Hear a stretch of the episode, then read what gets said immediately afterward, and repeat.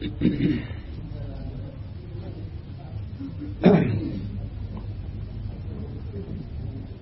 ริญพรองค์สมเด็จย่าชื่ออะไรแล้วก็ไม่รู้จักพระเจ้าอยู่หัวของประเทศภูฏานและพระญาติพระวงศ์ทุกๆพระองค์อาตมาภาพดีใจมากที่ได้มาพูดธรรมะท่ามกลางผู้หลักผู้ใหญ่ซึ่งมีพระญาติพระวงศ์ได้ร่วมรับฟังธรรมะของสมเด็จพระสัมมาสัมพุทธเจ้า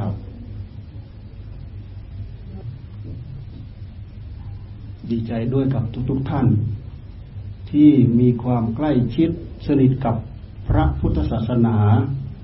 มีความสนใจใฝ่รู้ใฝ่ศึกษาธรรมะเพื่อเอามาประพฤติเพื่อเอามาปฏิบัติดัดแปลงกายวาจาใจของตัวเองเพื่อระงับดับทุกข์ในหัวใจของตน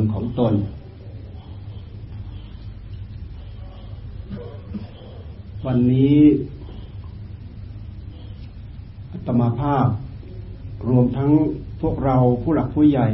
รวมทั้งพระญาติพระวงศ์ของพระเจ้าอยู่หัวเรามีโอกาสมาพบปะมาพูดคุยธรรมะสู่กันฟังเรามาพบปะกันด้วยอำนาจของบุญเป็นเครื่องเชื่อมประสานให้เรามีโอกาสได้มาพบปะกันการพูดธรรมะวันนี้การฟังธรรมะวันนี้ขอถือโอกาสพูดคุยสนทนาแบบกันเองก็แล้วกันเพราะอาตมาภาพไม่ใช่คนสังคมในเมืองเท่าไหร่เป็นคนบ้านนอกแต่ก็พอจะพูดคุยธรรมะสู่กันฟังพอได้ข้อคิดข้ออ่านไปถือประพฤติปฏิบัติตามธรรมะของสมเด็จพระสัมมาสัมพุทธเจ้าหลักธรรมที่เอามาพูดคุยสนทนากันในวันนี้ก็ได้แก่หลักของมหาสติปัฏฐานทั้งสี่ซึ่งเป็นหลักธรรมะอันสำคัญรวมทั้งสมถะและวิปัสสนาอยู่ในนั้นที่เราจะมาพูดคุยแจกแจงและก็สนทนาเปิดโอกาสพูดคุยสนทนากันและกันในโอกาสต่อๆไปเบื้องแรกก็จะพูดคุยถึงหลักการของสมถะและวิปัสสนาในแง่ของมหาสติปัฏฐานเพราะเป็นความรู้พื้นๆที่พวกเราพวกท่านทั้งหลายได้ยินได้ฟังกันมากแต่บางครั้งอาจจะขาด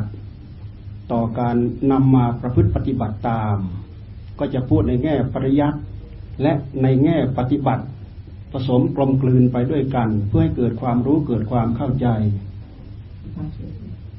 วันนี้เรามีเวลาพูดไปยาวเท่าไหร่ชั่วโมงครึ่งเราก็พูดคุยไปเป็นสักระยะหนึ่งไปพักหนึ่งเราก็เปิดโอกาสสนทนาแลกเปลี่ยนธรรมะกันเดี๋ยวนี้การศึกษาภาคปริยัติเรามีการศึกษากันมากมายอย่างที่เมืองไทย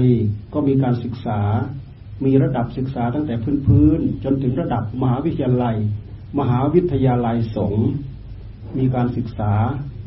พระธรรมวินัยทั้งภาคพระไตรปิฎกรวมทั้งต่างประเทศ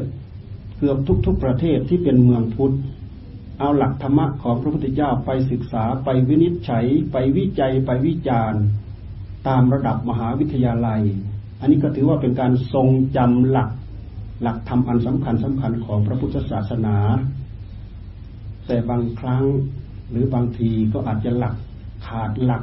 ที่จะนำไปประพฤติปฏิบัติเลยทำให้พวกเราเนี่ยเข้าถึงธรรมะของพระพุทธเจ้าได้ยากมากอยากย้อนไปถึงต้นตอของพระพุทธศาสนาซึ่งพวกเราได้ยินได้ฟังได้ศึกษามาด้วยกันบ้างแล้วเพื่อเป็นการรื้อฟื้นความทรงจำพระพุทธศาสนาของเราอุบัติที่ประเทศอินเดียเจ้าของที่เป็นศาสดาคือเจ้าชายสิทธัตถะเป็นโอรสของพระเจ้าสุโธทนะและพระนางสิริมหามายา ปลไม่ได้เป็นเกียรติเป็นประวัติอย่างยิ่งของประเทศอินเดียของเราซึ่งทำให้ประเทศไทยของเราเนี่ยมาท่องเที่ยวประเทศอินเดียอย่างไม่ขาดสายมากราบสังเวชนียสถานที่ประสูติที่ตรัสรู้ที่ปรินิพพานเจ้าชายสิทธัตถะท่านประสูติมาท่านอุบัติมาเพื่อตรัสรู้เป็นพระสัมมาสัมพุทธเจ้าหรือฟื้นสัตว์โลกให้พ้นจากทุกข์จากโทษในวัฏฏะสงสารท่านได้เสด็จออกบวชเมื่ออายุ28 พรรษาและไปบำเพ็ญความเพียรทุกกริยาอย่างยิ่งอยู่ในป่าเป็นเวลาถึง6ปีหรือ6พระพรรษาพระองค์ได้ไปตั้งใจปฏิบัติด้วยเรี่ยวแรงของมนุษย์เราดีๆนี่เองแสวงหาช่องทางเพื่อที่จะหาความรู้หาความเข้าใจไประงับดับความทุกข์ในหัวใจของมวลมหาสัตว์ในโลกวาระสุดท้ายที่พระองค์จะได้ตรัสรู้เป็นพระศาสดาสัมมาสัมพุทธเจ้าคือวันเพ็ญเดือน6วันนั้นพระองค์ปรารภความเพียรอยู่ใต้ต้นพระศรีมหาโพธิ์นั่งหันหลังให้กับต้นโพธิ์หันหน้าไปทางด้านทิศตะวันออกและพระองค์ก็ปรารภความเพียรตั้งสัจจาธิษฐานว่าจากนี้เป็นต้นไปถ้าหากไม่ได้บรรลุพระสัมมาสัมโพธิญาณเพียงใดจะไม่ยอมลุกขึ้นเด็ดขาดถึงแม้ว่าเลือดเนื้อจะเหือดแห้งไปเหลือแต่หนังหุ้มกระดูกก็ตามจะไม่ยอมลุกขึ้นเด็ดขาดด้วยบุญบารมีที่พระองค์สั่งสมบารมีทั้ง30ทัศน์ที่สำคัญอย่างยิ่งก็คือปัญญาบารมีเป็นเหตุให้พระองค์ได้ตั้งปรารภความเพียรในคืนวันเพ็ญเดือน6นั้น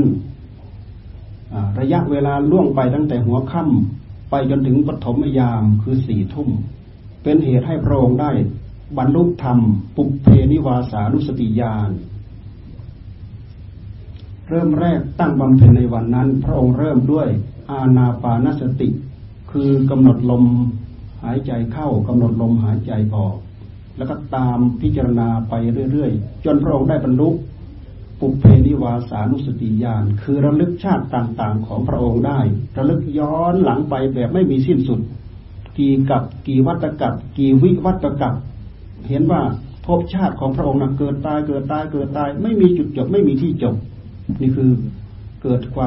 มตายโดยเฉพาะส่วนตัวของพระองค์เวลาท่ามกลางของราตรีตั้งแต่ 4 ทุ่มไปจนถึง 2 ทำให้พระองค์ได้บรรลุญาณที่ 2เรียกว่าจตูปปาตญาณคือระลึกเห็นสัตว์ทั้งหลายเกิดตายเกิดตายเกิดตายเห็นอำนาจสัตว์ทั้งหลายเกิดตายด้วยกรรมจุติเกิดจุติคำว่าจุติก็คือดับจากนี้ไปเกิดตรงนั้นตายที่นี่ไปเกิดที่นั่นตายจากที่นั่นมาเกิดที่นี่พบช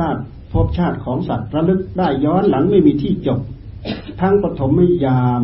ทั้งมัชชิมยามเห็นพบชาติของพระองค์และเห็นพบชาติของสัตว์เกิดตายเกิดตายเกิดตายจึงเป็นเหตุเบื่อหน่ายในการเกิดในการตายเป็นอย่างยิ่งจึงทำให้พระองค์ต้องใคร่ครวญว่าอะไรเป็นสาเหตุแห่งการเกิดการตายกันแน่ด้วยสาเหตุแห่งการเบื่อหน่ายในการเกิดในการตายใช้พระปัญญาพิจารณาย้อนไปย้อนมาย้อนมาย้อนไปพิจารณากลับไปพิจารณากลับมาก็เข้าหลักปฏิจจสมุปบาทคือเห็นเหตุเกิดของภพชาติของสัตว์ทั้งหลายทั้งปวงและก็เห็นเหตุดับความเกิดความตายของสัตว์ทั้งหลายทั้งปวงสุดท้ายในปัจฉิมยามเป็นเหตุให้พระองค์ได้บรรลุอาสวัคคยญาณกิเลสในหัวใจในพระทัยของพระองค์ก็หมดจากพระทัยโดยสิ้นเชิงที่เรียกว่าได้บรรลุเป็นพระสัมมาสัมโพธิญาณหลักธรรมะที่สำคัญทั้งฝ่ายเถรวาทหรือฝ่ายหินญาณนั้นเช่นอย่างปฏิจจสมุปบาท12อริยสัจ4โพชฌงค์7 อย่างนี้ล้วนแต่เป็นหลักธรรมที่สำคัญที่สุดเพราะฉะนั้นหลักสติปัฏฐานทั้งสี่อริยสัจทั้งสี่ปฏิจจสมุปบาทวันนี้จะนำธรรมะที่เป็นหลักใหญ่หลักสำคัญเนี่ยมาพูดในแง่ปริยัติคือหลักการทั่วไปแล้วก็พูดในแง่ปฏิบัติให้มีความสัมพันธ์กันเพื่อให้พวกเราทั้งหลายได้จับไปเป็นข้อประพฤติเป็นข้อปฏิบัติในโอกาสต่อๆไปคนเราและสัตว์ทั้งหลายทั้งปวงเกิดตายในวัฏฏะสงสารไม่มีที่จบไม่มีที่สุดไม่มีประมาณคำว่าวัฏฏะสงสารก็คือเกิดแล้วก็ตายเกิดแล้วก็ตายเกิดแล้วก็ตายไม่มีจุดจบไม่มีที่จบเกิดเวลาเราเกิดคือกองทุกข์เกิดเวลาเราเกิดคือความทุกข์เกิดความทุกข์เนี่ยเราชอบใจเราพอใจไหมความทุกข์เวลาเราประสบด้วยกันทุกคนไม่มีใครชอบใจไม่มีใครพอใจเลยโดยเหตุนี้เองเป็นเหตุให้พระมหาสัตว์คือผู้ตั้งใจปฏิบัติเพื่อเป็นพระพุทธเจ้าเป็นผู้ตั้งความปรารถนาเพื่อได้บรรลุธรรมเพื่อจะได้เอาหลักธรรมนี้มารื้อฟื้นขนสัตว์ให้หมดไปจากวัฏฏะสงสารให้พ้นไปจากกองทุกข์กองโทษในวัฏฏะสงสารเกิดตายด้วยอะไรเกิดตายด้วยอำนาจของวัฏวนที่ท่านเรียกว่ากิเลสกรรมวิบากกิเลสกรรมวิบากเป็นเหตุหนุนกันให้เราเกิดให้เราตายให้เราเกิดให้เราตายกิเลสเป็นเหตุให้เราทำกรรมเมื่อเราทำกรรมอย่างใดอย่างหนึ่งลงไปแล้วกลายเป็นวิบากคือเป็นผลที่เราจะต้องรับ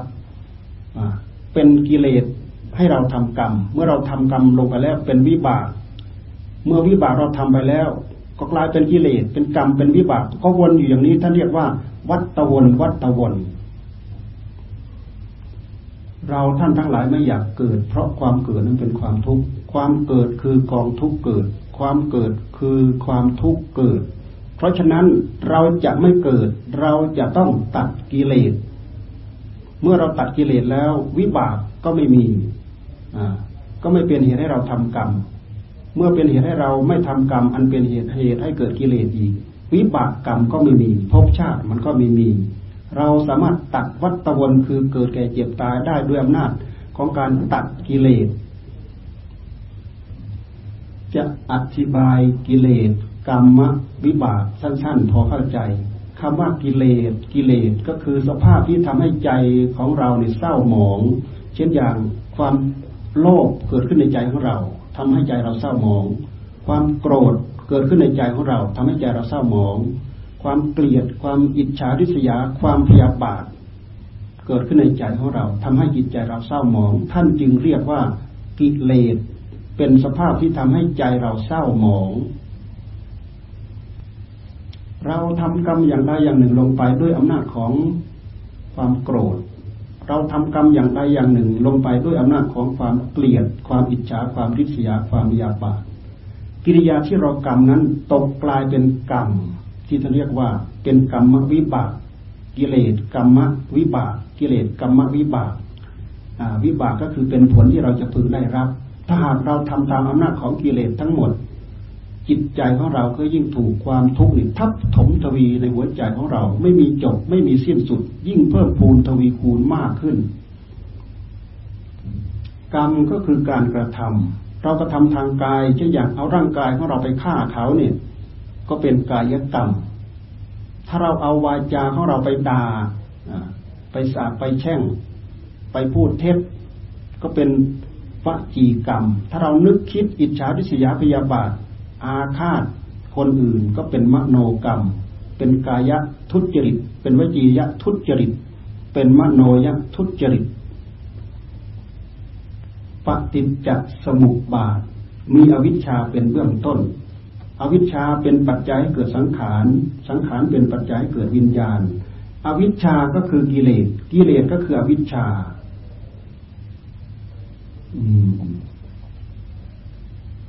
อวิชชาก็คือความโง่ความโง่ก็คือใจของเรานั่นแหละมันโง่มันไม่ฉลาดโง่โลภโง่โกรธโง่หลง โง่อิจฉาโง่ริษยาโง่พยาบาทท่านจึงเรียกว่าอวิชชาแปลว่าความไม่รู้ความโง่ความไม่ฉลาดความมืดบอดของใจของเราเป็นผลมาโดยลำดับเบื้องต้นพุทธเจ้าท่านกับพิจารณาย้อนไปย้อนไปพิจารณาย้อนว่าอวิชชาเป็นปัจจัยเกิดสังขารสังขารเป็นปัจจัยเกิดวิญญาณวิญญาณเป็นปัจจัยเกิดนามรูปนามรูปเป็นปัจจัยเกิดสลายตนะไปเรื่อยๆจนถึงโสกปริเทวะทุกขโทมนัสสะอุปายาสพิจารณาสายเกิดแล้วก็พิจารณาถึงความโศกแล้วก็พิจารณาจากความโศกย้อนไปว่าอะไรเป็นเหตุให้โศกก็เพราะความเกิดอะไรเป็นเหตุให้เกิดพบอะไรเป็นเหตุให้เกิดพบอุปาทานคำว่าอุปาทานแปลว่าการยึดมั่นถือมั่นยึดเอาถือเอาการสำคัญเอาการยึดมั่นเอาการมั่นหมายเอาการบังคับบัญชาเอาให้สมใจให้ถูกใจให้เป็นไปตามใจหวังของตัวเองที่ท่านเรียกว่าอุปาทานคือการยึดเอาคำว่าอุปาทานในใจของเราของท่านมันจะทำงานโดยอัตโนมัติของมันเราไม่ตั้งใจยึดมันก็ยึดเราไม่ตั้งใจถือเอามันก็ถือเอามันเป็นตัวเก็บผลของกรรมเราทำกรรมอย่างใดอย่างหนึ่งลงไปแล้วตัวอุปาทานมันจะเป็นผู้คอยเก็บรับบาปกรรมนั้นที่ท่านเรียกว่าอุปาทานอะไรเป็นเหตุให้เกิดอุปาทานย้อนกลับไปอะไรเป็นเหตุให้เกิดอุปาทานตัณหาเป็นเหตุให้เกิดอุปาทานตัณหาคือความทยานอยากภายในใจของเราเราดูไปในใจของเราเราจะเห็นความอยากตัวนี้แหละมันเป็นตัวทำให้จิตของเราดิ้นรนทะเยอทะยานอยากได้อยากดีอยากมีอยากเป็นอยากได้สารพัดนี่ท่านเรียกว่าตัณหาพอทำตามนั้นลงไปแล้วอุปาทานมันก็ยึดเอาเป็นตัวเก็บเป็นตัวสะสมท่านทั้งหลายนั่งฟังแล้วถ้าหากท่านเข้าใจเรื่องข้อของธรรมะอยู่บ้างให้ท่านย้อนไปกำหนดจดจ่ออยู่ที่จิตของเราเรากำหนดจดจ่ออยู่ที่จิตของเราเราจะเห็นตัณหาคือความอยากความดิ้นรนความทะเยอทะยานอยากของใจนี่แหละเป็นตัวเจ้าเป็นตัวจอมของวัฏจักรทำให้เราต้องเกิดตายเกิดแก่เจ็บตายเกิดแก่เจ็บตายก็คือตัวนี้แหละมันเป็นตัวที่เป็นพิษเป็นสงอยู่ในหัวใจของเราอาศัยอายตนะภายในคือตาอายตนะภายนอกคือรูปกระทบกันเมื่อกระทบกันแล้วเกิดผัสสะ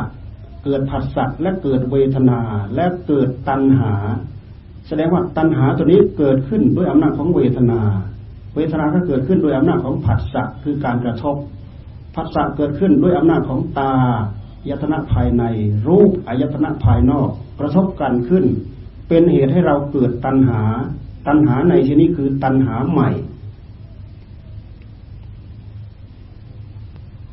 อายตนะภายในอายตนะภายนอกเป็นเหตุให้เกิดผัสสะเป็นเหตุให้เกิดเวทนาเป็นเหตุให้เกิดตัณหาอันนี้ก็มาจากไหนมาจากที่ว่าเรามีรูปธรรมเรามีนามธรรมเรามีร่างกายและเรามีจิตใจในเมื่อเรามีร่างกายเรามีจิตใจร่างกายก็จะต้องมีเครื่องไม้เครื่องมือเหมาะสมสำหรับใจจะออกมารับรู้ข้างนอกเพราะฉะนั้นจึงต้องมีตามีหูมีจมูกมีลิ้นมีกายแล้วก็มีใจ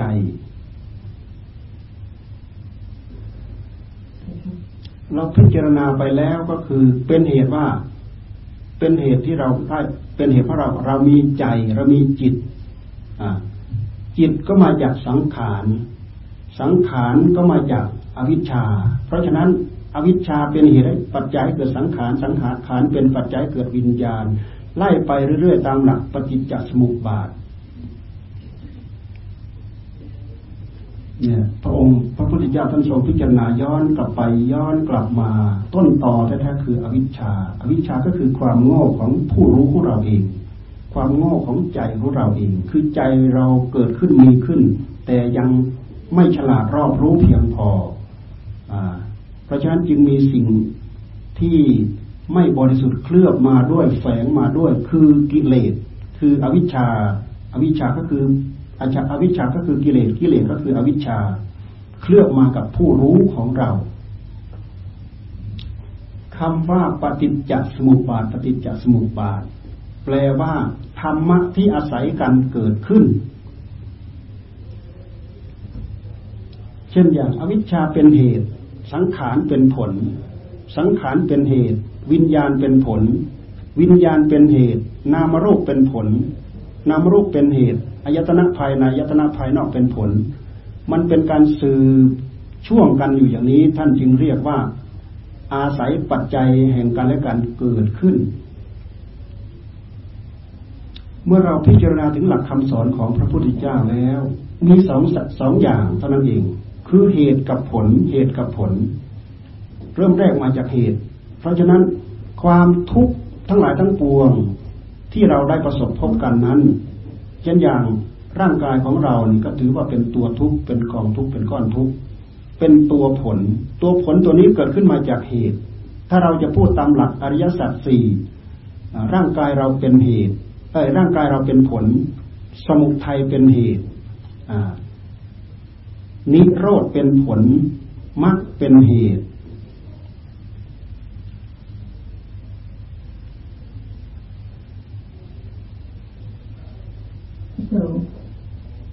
ทั้งทุกข์สมุทัยนิโรธมรรคที่เรียกว่าอริยสัจสี่ทั้งกายทั้งเวทนาทั้งจิตทั้งธรรมที่เรียกว่าสติปัฏฐานสี่ทั้งปฏิจจสมุปบาทตั้งแต่อวิชชาเป็นปัจจัยเกิดสังขารไล่ไปเรื่อยๆจนถึงโสกปริเทวทุกขมนัสสะโทมนัสสะอุปายาสล้วนแต่เป็นเหตุกับผลทั้งนั้นธรรมะของพระพุทธเจ้าจึงสรุปได้สองอย่างว่ามีเหตุกับผลเท่านั้นเป็นหลักแห่งเหตุและเป็นหลักเหตุของผลเรายิ่งศึกษาพิจารณาใคร่ครวญมากเท่าไหร่ธรรมะของพระพุทธเจ้าของเรายิ่งท้าทายของเราให้เราเข้ามาพิสูจน์ให้เราเข้ามาประพฤติให้เรามาปฏิบัติทนต่อการพิสูจน์การพิจารณาทางภาคปฏิบัติตามหลักอริยสัจสี่นั้นหลวงตาท่านสอนว่าให้กำหนดทุกข์และให้ย้อนไปดูสมุทัยกำหนดพิจารณาทุกข์และให้ย้อนไปดูสมุทัยสมุทัยมันเกิดที่ใจมันเกิดที่จิตเราแยกแยะเข้าไปอีกร่างกายเราเป็นทุกข์เราพิจารณาร่างกายเราร่างกายเรานั้นเป็นตัวผลแต่ตัวเหตุที่จะทำให้เกิดร่างกายนั้นคือสมุทัยสมุทัยท่านให้ย้อนไปดูที่ใจย้อนไปดูสมุทัยสมุทัยก็คือตัวตัณหาตัณหากามตัณหาภวะตัณหาวิภวะตัณหาตัวตัณหานั่นเป็นสมุทัยเราไม่ต้องไปแยกก็ได้ว่ากามตัณหาภวะตัณหาวิภวะตัณหาเราพูดง่ายๆว่าตัณหาคือความทะยานอยากเราดูไปที่ใจแล้วเราจะเห็นท่านทั้งหลายจะจับไว้เป็นข้อปฏิบัติให้ท่านกำหนดดูกายแล้วก็ไปดูความอยากที่ใจนะดูความอยากที่ใจแล้วก็มากำหนดพิจารณาที่กายกำหนดพิจารณาที่กายไปย้อนไปดูที่ใจ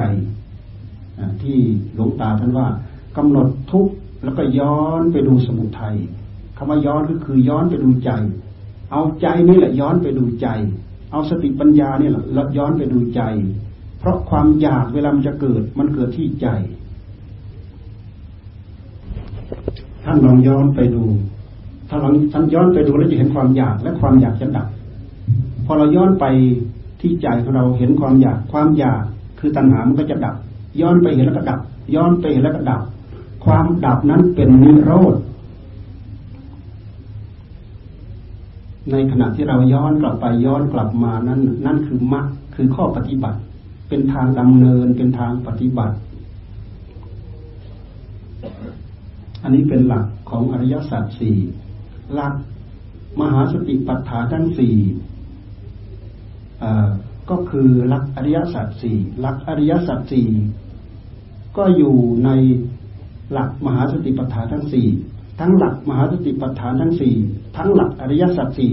ก็อยู่ในหลักของปฏิจจสมุปบาทเพราะมีเจ้าตัวตัณหาอยู่ในนั้นเป็นเจ้าที่เจ้าการ วิธีปฏิบัติโดยหลักใหญ่ๆแล้วเราจะต้องปฏิบัติตามหลักอริยมรรคมีองค์8อริยมรรคมีองค์8เมื่อเราจะมาสรุปย่นก็จะเหลือเพียงศีลสมาธิแล้วก็ปัญญาผู้ปฏิบัติจำเป็นจะต้องตั้งใจรักษาศีลเพราะการตั้งใจรักษาศีลนั้นเป็นการปิดกั้นกิเลสหยาบๆไม่ให้เกิดขึ้นในหัวใจเป็นการหยุดชะลอกิเลสใหม่ไม่ให้เกิดกิเลสเก่านั้นมันมีอยู่แล้วแต่กิเลสใหม่เราต้องหยุดชะลอไม่ให้มันเกิดซะก่อนเพราะฉะนั้นเราจะต้องรักษาศีลนอกจากตั้งใจรักษาศีลแล้วเราจะต้องเจริญสมาธิทำให้ใจสงบระงับจากกิเลส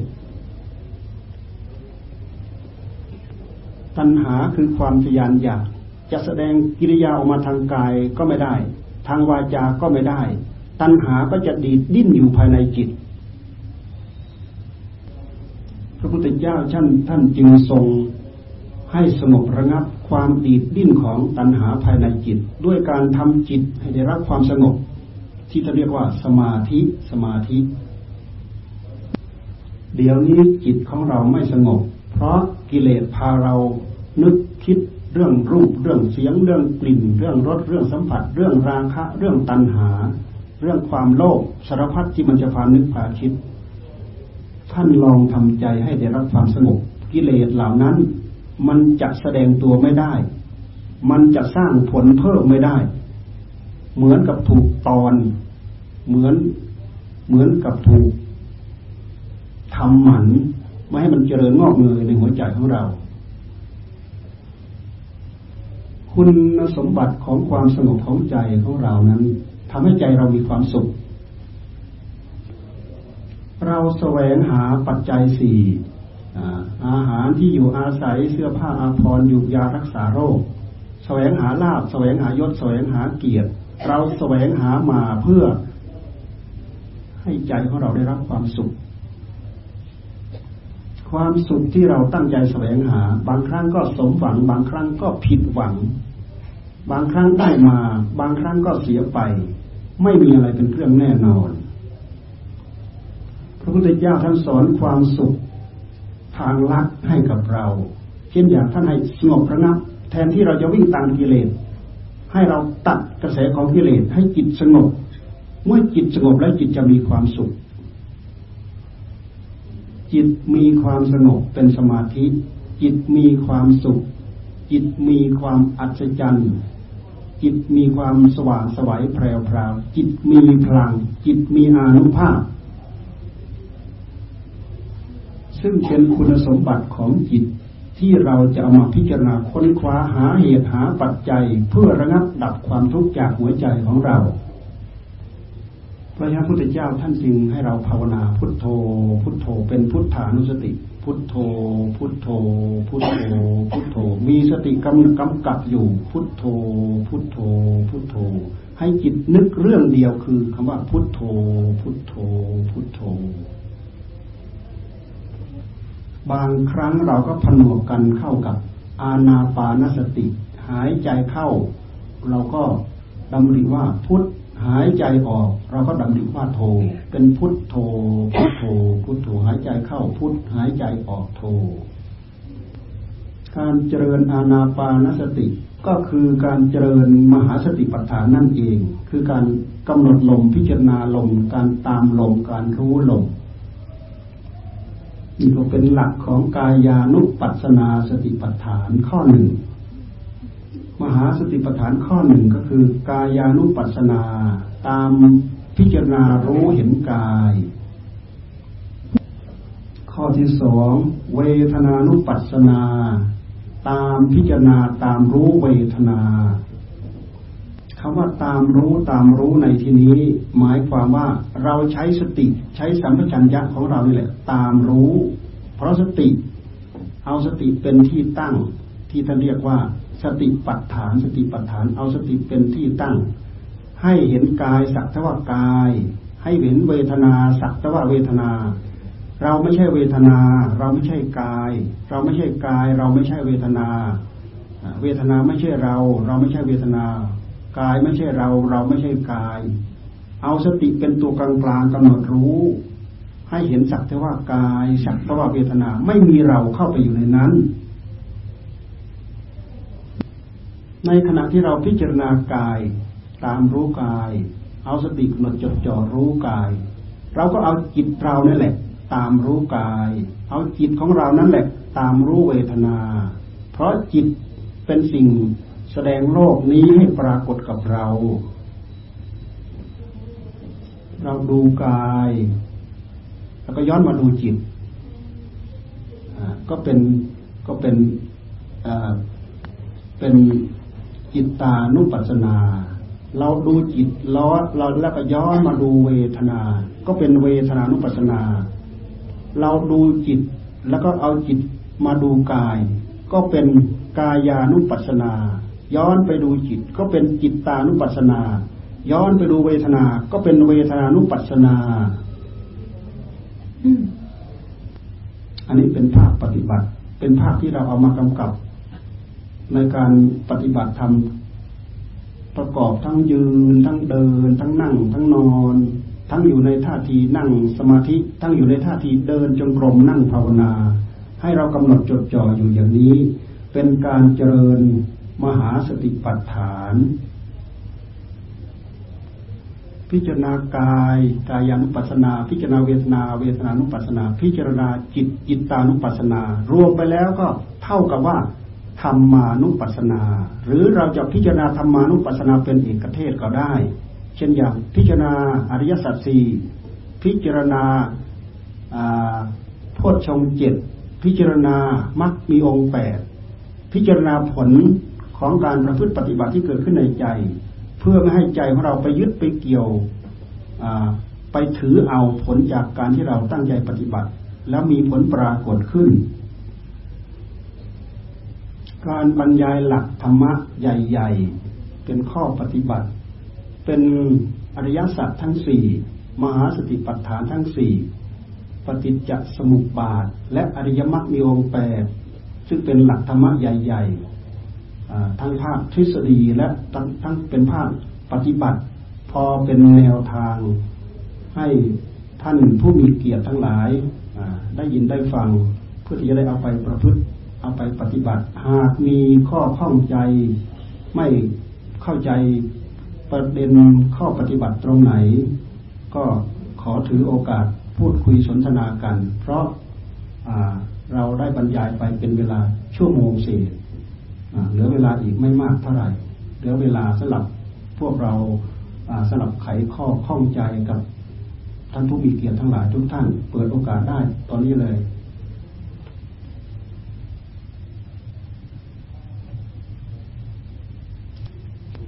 ที่พบกันค่ะท่านเรียนถามเจ้าค่ะว่าขณะที่ทำวิปัสสนาเจ้าค่ะจำเป็นไหมคะที่ต้องมีเหมือนอารมณ์เจ้าค่ะอารมณ์ที่จะให้ใจเข้าไปรู้เจ้าค่ะอารมณ์ต้องมีสมถะก็ต้องมีอารมณ์วิปัสสนาก็ต้องมีอารมณ์ถ้าไม่มีอารมณ์ท่านจะได้งานท่านจะไม่มีงานทำการที่เราบริกรรมพุทโธพุทโธพุทโธอันนั้นเป็นอารมณ์ของสมถะเพื่อทำให้ใจสงบการที่เราพิจารณาปัญจขันธ์คือขันธ์ทั้ง5ของเราอันนั้นเป็นการพิจารณาเพื่อให้เกิดปัญญาเพื่อให้เห็นอนิจจังทุกขังอนัตตาเราต้องเอาร่างกายที่เป็นอารมณ์พิจารณาอันเป็นพื้นฐานจากความสงบของใจแล้วก็พิจารณาไปจนเห็นโทษเห็นภัยในร่างกายเมื่อเราเห็นโทษเห็นภัยในร่างกายอุปาทานที่เรายึดเหลือเกินถือเหลือเกินในร่างกายของเรามันจะค่อยๆคลายออกคลายออกคลายออกความทุกข์จากการที่เรายึดกายก็คลายออกคลายออกคลายออกท่านผู้ถามได้ทำมาเป็นประจำหรือไม่ก็ตอนเช้ามืดเลยนะคะแล้วก็จุดๆนะคะก็พยายามที่จะภาวนาพยายามที่จะมีจุดในการที่จะกำหนดนะคะแต่รู้สึกว่ามีความฟุ้งซ่านหรือการคิดเรื่องเยอะแยะมากมายนะคะที่ทำให้ยากที่จะทำให้ใจสงบนะคะถ้าใจเราฟุ้งซ่านเราก็ดูใจที่มันฟุ้งซ่านเป็นจิตตานุปัสสนาสติปัฏฐาน ถ้าท่านเอาสติตามกำหนดจิตความฟุ้งซ่านของจิตก็จะหยุดจิตก็จะสงบท่านใช้อารมณ์วิปัสสนาท่านใช้ยังไงก็จะที่พระพุทธรูปนะคะลืมตาดูพระพุทธรูปนะคะลืมตาดูพระพุทธรูปเราดูพระพุทธรูปแล้วก็ย้อนมาดูใจของเราเองดูใจของเราแล้วก็ไปดูพระพุทธรูปแล้วก็ย้อนมาดูที่ใจลองทำอย่างนี้ลองดูแล้วก็recommend you to try as you observe that as you look at your Buddha image to come back and look at your mind see your mind go back and look at the Buddha image and then come back and look at your mind so to move back and forth between these two objects ท่านไปดูพระพุทธรูปบางทีท่านอาจจะดูแต่ตาแต่ใจท่านส่งไปที่อื่นก็ได้ Sometimes your eyes are watching the Buddha image but your mind is gone all far away จึงเป็นเหตุให้ใจท่านฟุ้งซ่านเอาอีกดีมากปัญหาดีมากผู้ที่ถามนั้นน่ะทำให้ผู้ฟังทั้งหลายได้ประโยชน์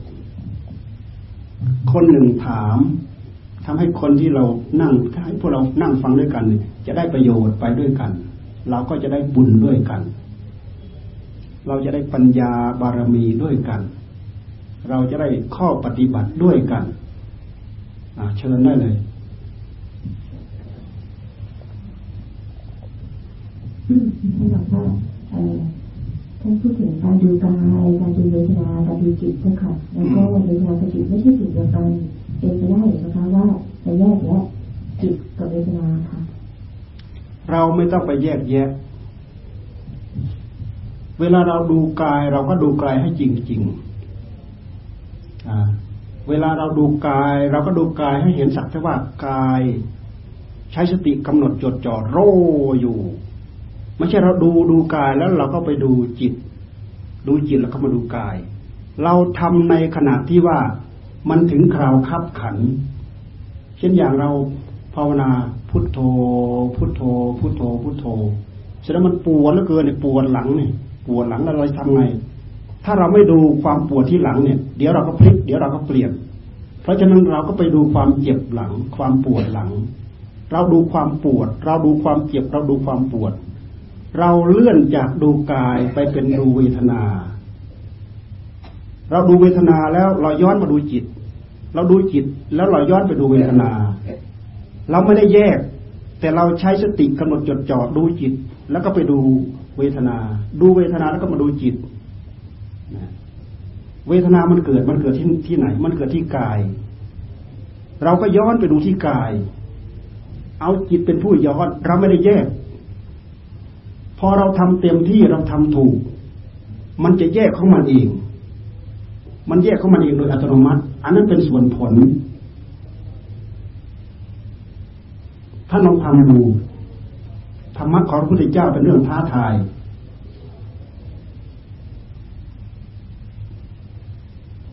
ท่านเข้าใจหรือไม่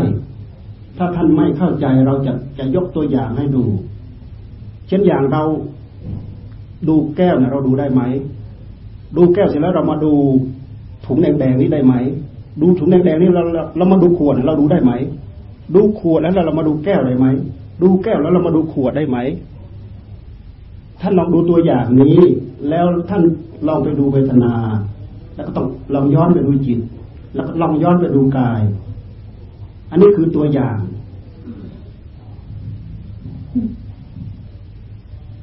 ข้อสำคัญมันก็ได้ถามเรื่องเวทนาทางใจใช่ค่ะเวทนาทางใจกับใจเนี่ยทำไมมันถึงได้แยกออกจากกันได้ใช่ค่ะเวทนาทางใจเราเอาสติกำหนดมาที่จิตยินดีท่านก็ให้รู้ว่ายินดีจิตยินร้ายท่านให้รู้ว่ายินร้ายจิตราคะท่านให้รู้ว่าจิตราคะจิตโกรธท่านให้รู้ว่าจิตโกรธเพราะความโกรธเป็นกิริยาการของจิตความโลภเป็นกิริยาการของจิตจิตราคะตัณหาเป็นกิริยาการของจิตเราเอาปัญญาเป็นผู้ดู ปัญญาสติสัมปชัญญะนี่สติกับสัมปชัญญะประกอบกันแล้วนี่เป็นปัญญาพื้นๆที่เราใช้ดูถ้าเราไม่มีเครื่องมือตัวนี้เราจะบรรลุถึงธรรมไม่ได้ด้วยเหตุที่เรามีเราจึงมีการบรรลุธรรมได้เราพูดอย่างนี้เลยคนไทยฟังจะได้ประโยชน์มากที่แรกในเรื่องของศัพท์นะคะคือศัพท์ภาษาอังกฤษคำว่าเวทนานี่นะคะมันจะใช้คำว่า feeling ที่เข้าใจเหมือนว่าเป็นความรู้สึกต่างๆไม่ได้ชัดเจนว่าเป็นความรู้สึกที่เป็นเรื่องของภาษาเอาพยายามขยายให้เข้าใจสรุปจิตใจวิปัสสนาปฏิปทาวิทยาปฏิมาสนสนไม้ในวิปัสสนาในยามายเป็นการมีความสุขนะคะเราจะมองว่าเป็นสุขของเวทนาหรือจะมองว่าเป็นการดูจิตที่ดีนะคะเราดูที่ความสุขดูความสุขสุขก็สักแต่ว่าสุขไม่ให้เราไปรับว่าเราสุขถ้าเราไปรับว่าเราสุขนั่นคือตัณหาเกิดโดยเหตุที่เราไม่เข้าใจเรื่องเหล่านี้เราเลยปล่อยมันเกิดอยู่เรื่อยๆเราก็สะสมตัณหาอยู่เรื่อยไม่มีที่จบไม่มีจุดจบการปฏิบัติธรรมเพื่อระงับดับตัณหาได้เราก็พ้นทุกข์ได้ดับตัณหาไม่ได้เราก็ลอยคออยู่ในความทุกข์ปัญหาเวลาเหลือเล็กน้อย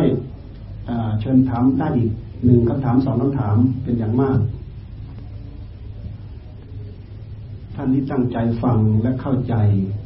แล้วก็ถือไปเป็นข้อปฏิบัติได้เพราะวิธีการนี้มันเป็นวิธีการโดยหลักธรรมชาติเพื่อเป็นการไประงับดับทุกข์ในหัวใจไม่ว่าท่านหรือใครก็ตามจะเป็นคนชาติชั้นวรรณะไหนก็ตามศาสนาไหนก็ตามคนชาติภาษาใดก็ตามเอาวิธีปฏิบัติของพุทธเจ้าไปปฏิบัติแล้วระงับดับทุกข์ได้เหมือนกันทั้งหมดไม่สำคัญว่าท่านเป็นชนชาติศาสนาใดๆเราสามารถเอาไปประพฤติปฏิบัติตามได้เพราะธรรมะของพระพุทธเจ้าเป็นธรรมะเรียนรู้หลักธรรมชาติของสากลในโลกนี้ท่านจะถือวัชรยานก็ตามท่านจะถือมหายานก็ตามท่านจะถือหินยานหรือเถรวาทก็ตามถ้าท่านตั้งใจเอาไปปฏิบัติตามนี้ท่านจะพ้นทุกข์ได้ก็เห็นว่ามีคำถามที่อยากจะถามมานานแล้วนะคะระหว่างจิตกับอายตนะนี่นะคะคือผลของกรรมใครเป็นผู้รับใช่อายตนะนะคะที่เป็นผู้รับผลของกรรมอย่างเช่นอายตนะทำรับรู้เข้ามาแล้วก็ทำให้จิตตัดสินใจแต่ในสิ่งที่ดีหรือไม่ดีและผลของกรรมนี้ใครเป็นผู้รับนะคะจิตเป็นผู้รับเหมาแต่เพียงผู้เดียวเพราะพฤติกรรมทุกอย่างเกิดขึ้นจากจิตเป็นผู้แสดงพฤติกรรมเองแม้แต่ทางกายกรรมก็จิตทางวจีกรรมก็จิตคนตายแล้วแสดงกายกรรมไม่ได้แสดงวจีกรรมไม่ได้เพราะฉะนั้นกรรมทุกอย่างจิตเป็นผู้รับเหมาคนเดียวดีปัญหานี่ดีมากปัญหานี่ดีมากก็คือถ้าเรามีลูกที่นาใช่ค่ะก็เพราะเราทำกรรมดีมีลูกที่นาก็เพราะทำกรรมไม่ดีเราเจ็บป่วยมีโรคเพราะเราทำกรรมไม่ดีมาที่ร่างกายนี้เป็นผู้ที่รับกรรมแล้วก็อายตนะนี่เหมือนเป็นผู้ที่รับรู้ความเจ็บปวดใช่ค่ะทำไมถึงได้เป็นเช่นนี้นะคะเพราะเหตุไม่ใช่อยู่ที่กายเหตุต้นตอของเหตุที่แท้จริงอยู่ที่ใจท่านเข้าใจคำว่าเหตุไหมเหตุเกิดที่ใจเหตุอยู่ที่ใจเพราะมีใจนั่นแหละจึงมีกายถ้าใจท่านไม่ดีท่านก็จะได้กายไม่ดีถ้าใจท่านต่ำทรามไม่พอจะเกิดเป็นมนุษย์ก็จะเกิดเป็นสัตว์บางทีก็ตกนรกเป็นเปรตเป็นอสุรกายไปแต่ถ้าใจท่านดีท่านจะเป็นมนุษย์ท่านจะเป็นเทวดาท่านจะเป็นอินทร์ท่านจะเป็นพรหมท่านจะเป็นพระอรหันต์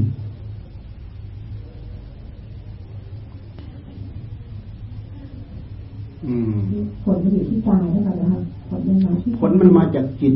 แต่มันให้ผลมาที่กายเพราะว่าถ้าหากเขาไม่มีคุณสมบัติพอที่จะเกิดเป็นมนุษย์เขาก็จะไปเกิดเป็นสัตว์เพราะใจมันไม่มีคุณสมบัติพอที่จะเป็นมนุษย์เขาจะต้องไปเป็นสัตว์แล้วเราก็เลือกไม่ได้นะถ้าเราทำกรรมอย่างไรอย่างหนึ่งลงไปแล้วมันมีอุปาทานเป็นตัวเก็บกรรมอันนี้เอาไว้ตราบใดที่ท่านยังไม่บรรลุธรรมดับกิเลสหมดจดโดยสิ้นเชิงอุปาทานตัวนี้เป็นภาชนะเก็บกรรมของท่านเอาไว้หมดที่จะคอยมาส่งผลเล่นงานเราในระยะเวลาต่อๆไป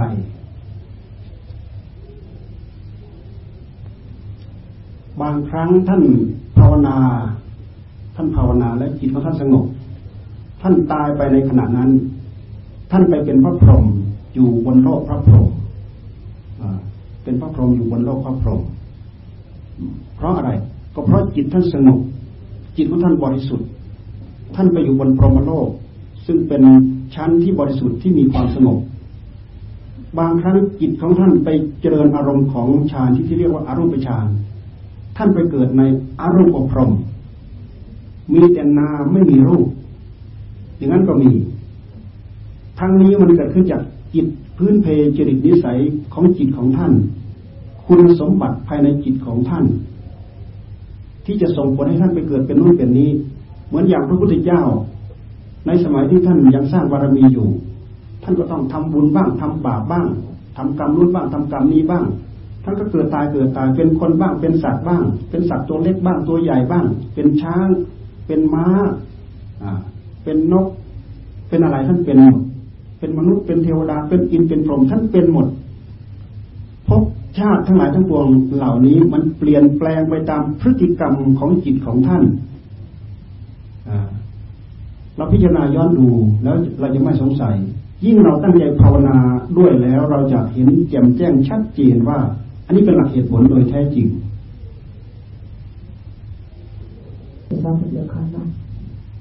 ท่านทั้งหลายให้ความสนใจธรรมะมากถ้าท่านถามไปเรื่อยๆอาตมาภาพก็จะตอบไปเรื่อยๆแต่เลยเวลามาแล้ว5นาทีขอมติในที่ประชุมถ้าท่านจะถามไปเรื่อยๆอาตมาก็จะตอบไปเรื่อยๆเพราะอาตมาภาพพอใจมากที่ท่านทั้งหลายมีความสนใจเรื่องธรรมะเพื่อจะได้เอาไปเป็นข้อปฏิบัติถ้าจะมีท่านผู้มีเกียรติท่านใดปรารภเป็นการสรุปผลในการฟังธรรมะในการสนทนาธรรมะเพื่อเป็นการสรุปผลสู่การฟังโอกาสนี้ก็ขอเชิญได้จากนั้นเราก็อาจจะพอสมควรแก่เวลาละมั้งเลยเวลามาหลายนาทีแล้ว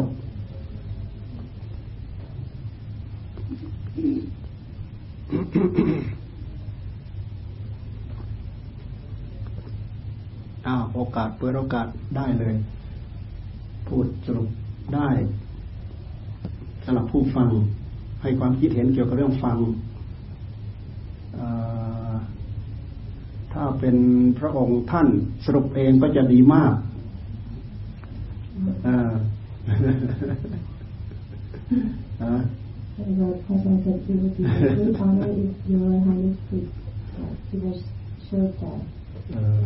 ก็ด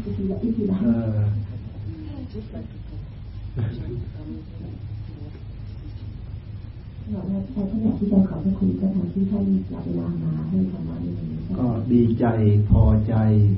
แล้วก็ขอโมทนากับทุกท่านเพื่อโอกาสหน้าเรามีโอกาสข้างหน้าถ้าเรามีเราก็จะได้พูดคุยสนทนากันอีกเพื่อเอาธรรมะของพระพุทธเจ้ามาแจกแจงมาแยกแยะให้พวกเราทั้งหลายได้ยินได้ฟังเอาไปเป็นเครื่องระงับดับทุกข์ในหัวใจเป็นน้ำใสน้ำเย็นฉโลมไปที่หัวใจของเรา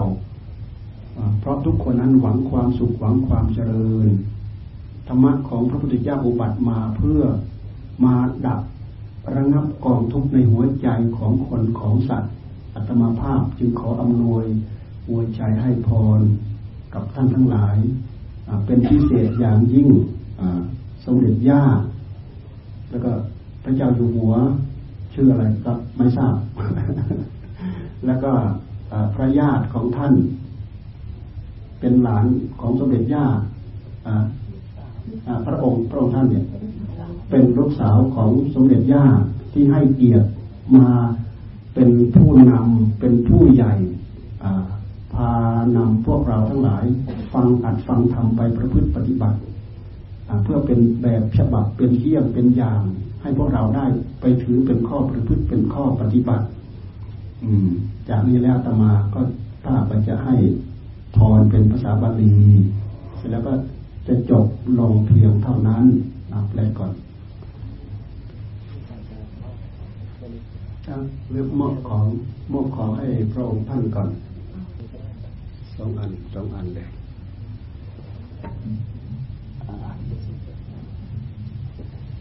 มอบไปสาธุสาธุสาธุ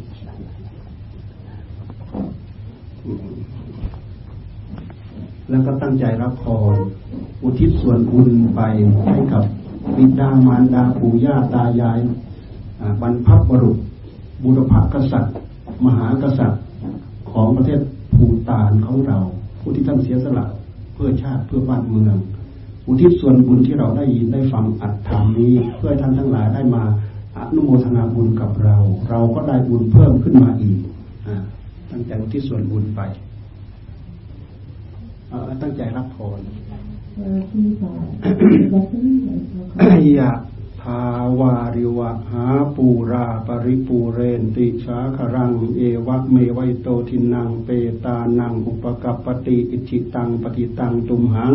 หิปเมวัสมิจฉตุสัพเพปูเรนตุสังกัปปาจันโทปนรโสยะถามณิโชติรโสยะถา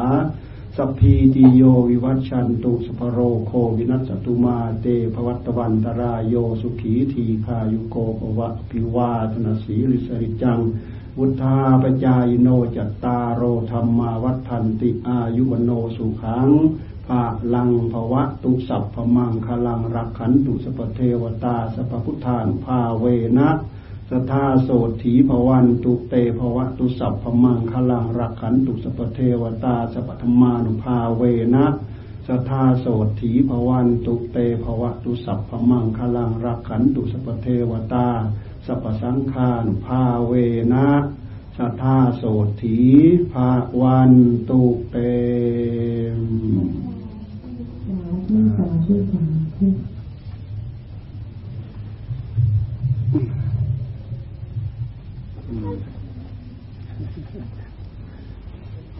เห็นแล้ว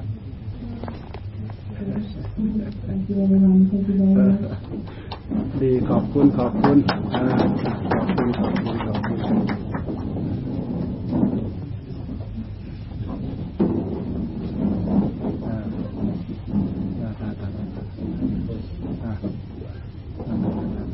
ีพอใจ